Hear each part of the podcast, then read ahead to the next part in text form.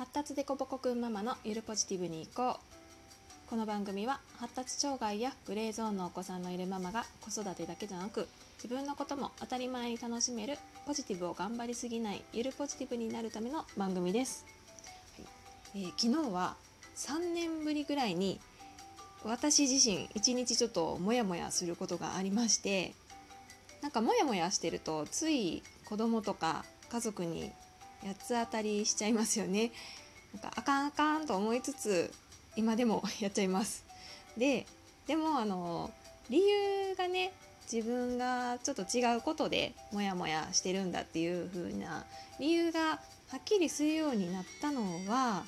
私の中ではすごく大きくってあの子供のせいじゃないからまあごめんねって言えるし子供を変えなくてもま言うこと聞かそうとかしなくても、まあ、自分のせいだから 対処法も考えられるので、まあ、昨日はねあの昼寝もさせてもらってでご飯作るのめんどくさいなと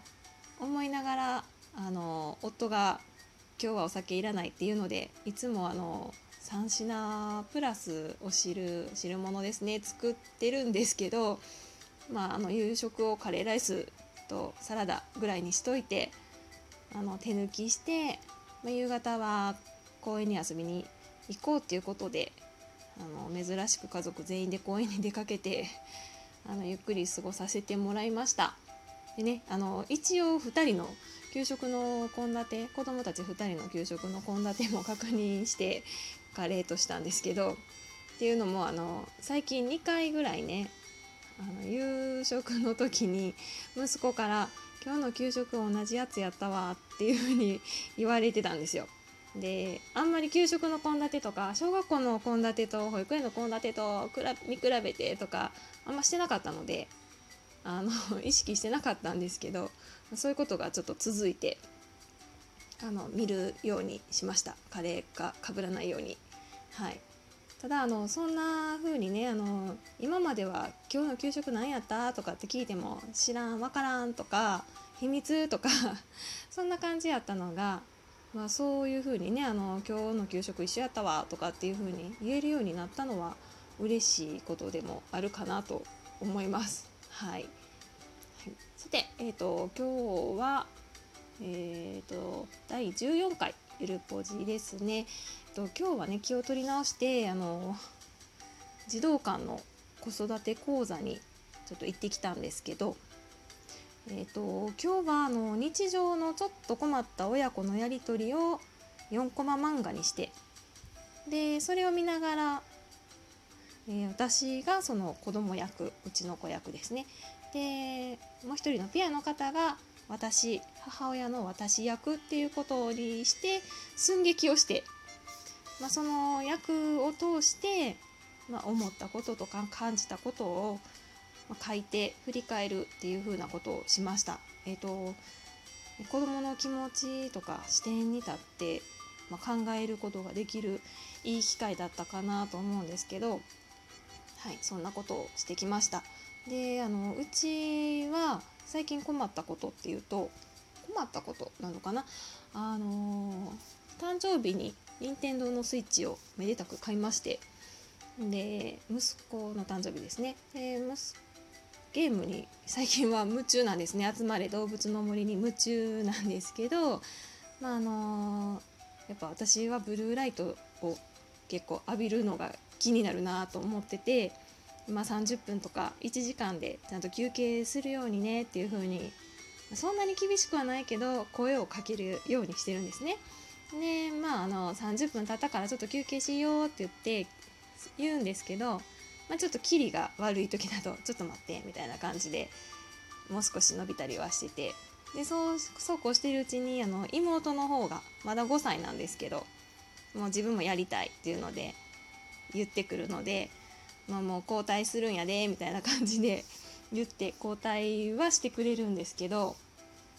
あの結局ね妹がやってるのも一緒に見ながらねああでもないこうでもないって言ってこう指示出したりとかなんかちょっと文句言ったりとか してるんですね。でもう画面見ながら、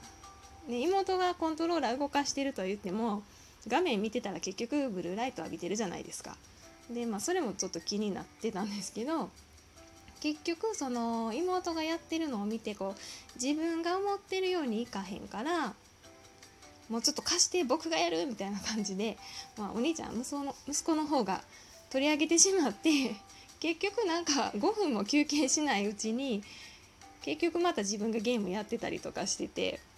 でもうそういうやり取りをね見てるともうもうこらみたいな感じで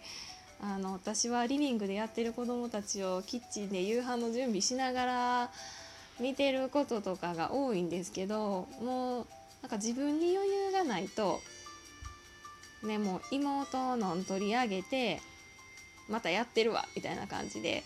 で妹もそれでお兄ちゃんに取られたみたいな感じで騒ぐのですっごいイライラしてしまって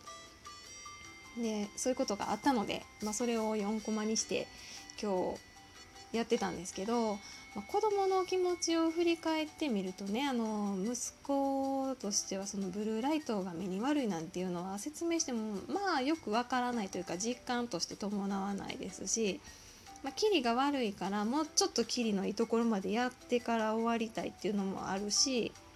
ねまあ下の子がねやり方ちょっと違ったりとかすると上の子結構こだわりも強いしあの攻略本分厚いやつをもう読み込んでるので、それ見ながらやってる息子と、まあ、適当にその日の気分でやってる娘とでは全然やり方も違うから息子がね妹がやってるのをすごい気になってもう見てられないもどかしいっていうので、まあ、取り上げたくなる気持ちもすごいわかるんですね。で、まあ、それについてはもうちょっと諦め入ってるんですけどじゃあなんでこらってなってしまうかって言ったらやっぱりこう自分がねもう好きじゃない料理ですよご飯の準備してて、まあ、結構その日忙しかったり疲れたりとかして余裕がない時に、まあ、そうやって取り上げて下の子泣くみたいな そのやり取りをやっぱり聞いてるとすっごいもうイライラしてしまうんだなっていうことに気がついて。で、まあ、結局ねあの、まあ、余裕があったらその子どもたちのそばに行ってなんとか収めれることなんですけどまあ結局自分の心にどれだけ余裕作っとくかやなと思ったりしました。まあそういう気づきがありました。で、まあ、子どもたちにとっても余裕が私に余裕がある時とない時とで、ね、子供に対する対応が違うともう子供もなんかこの間そんな別に怒ってなかったのになんで今日そんなに怒るみたいな感じになっちゃいますよね。やっぱそれもちょっと気になってたんですよ。私は自分の気分で子供への対応をちょっと矛盾してるなみたいな風な気にはなってたんですけどででもまああのそんな時にね、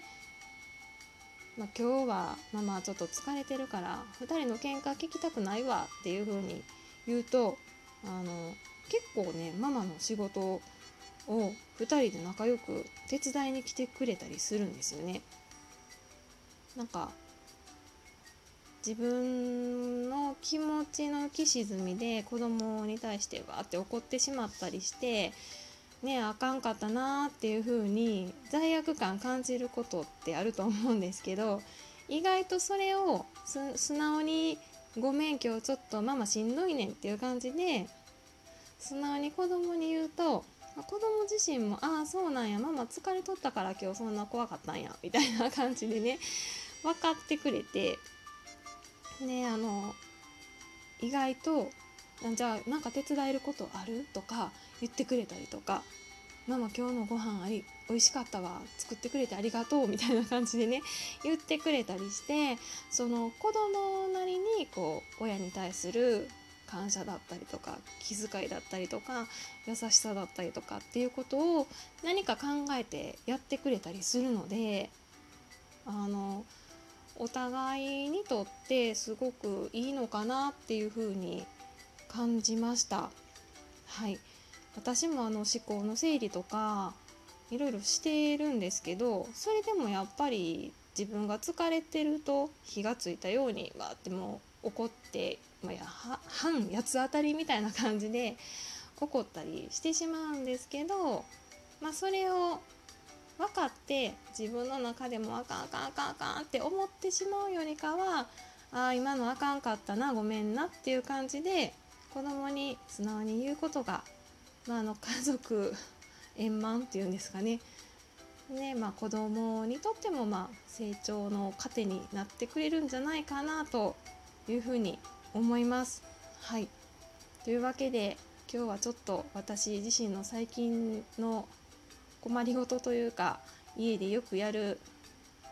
なんかいつものやり取りの中からちょっと気づいたことをお話しさせていただきました。はい、ということで第14回発達でこぼこくんママのゆるポジティブに行こう。今日はこれで終わりにしたいと思います。次回も楽しみにしていてください。春でした。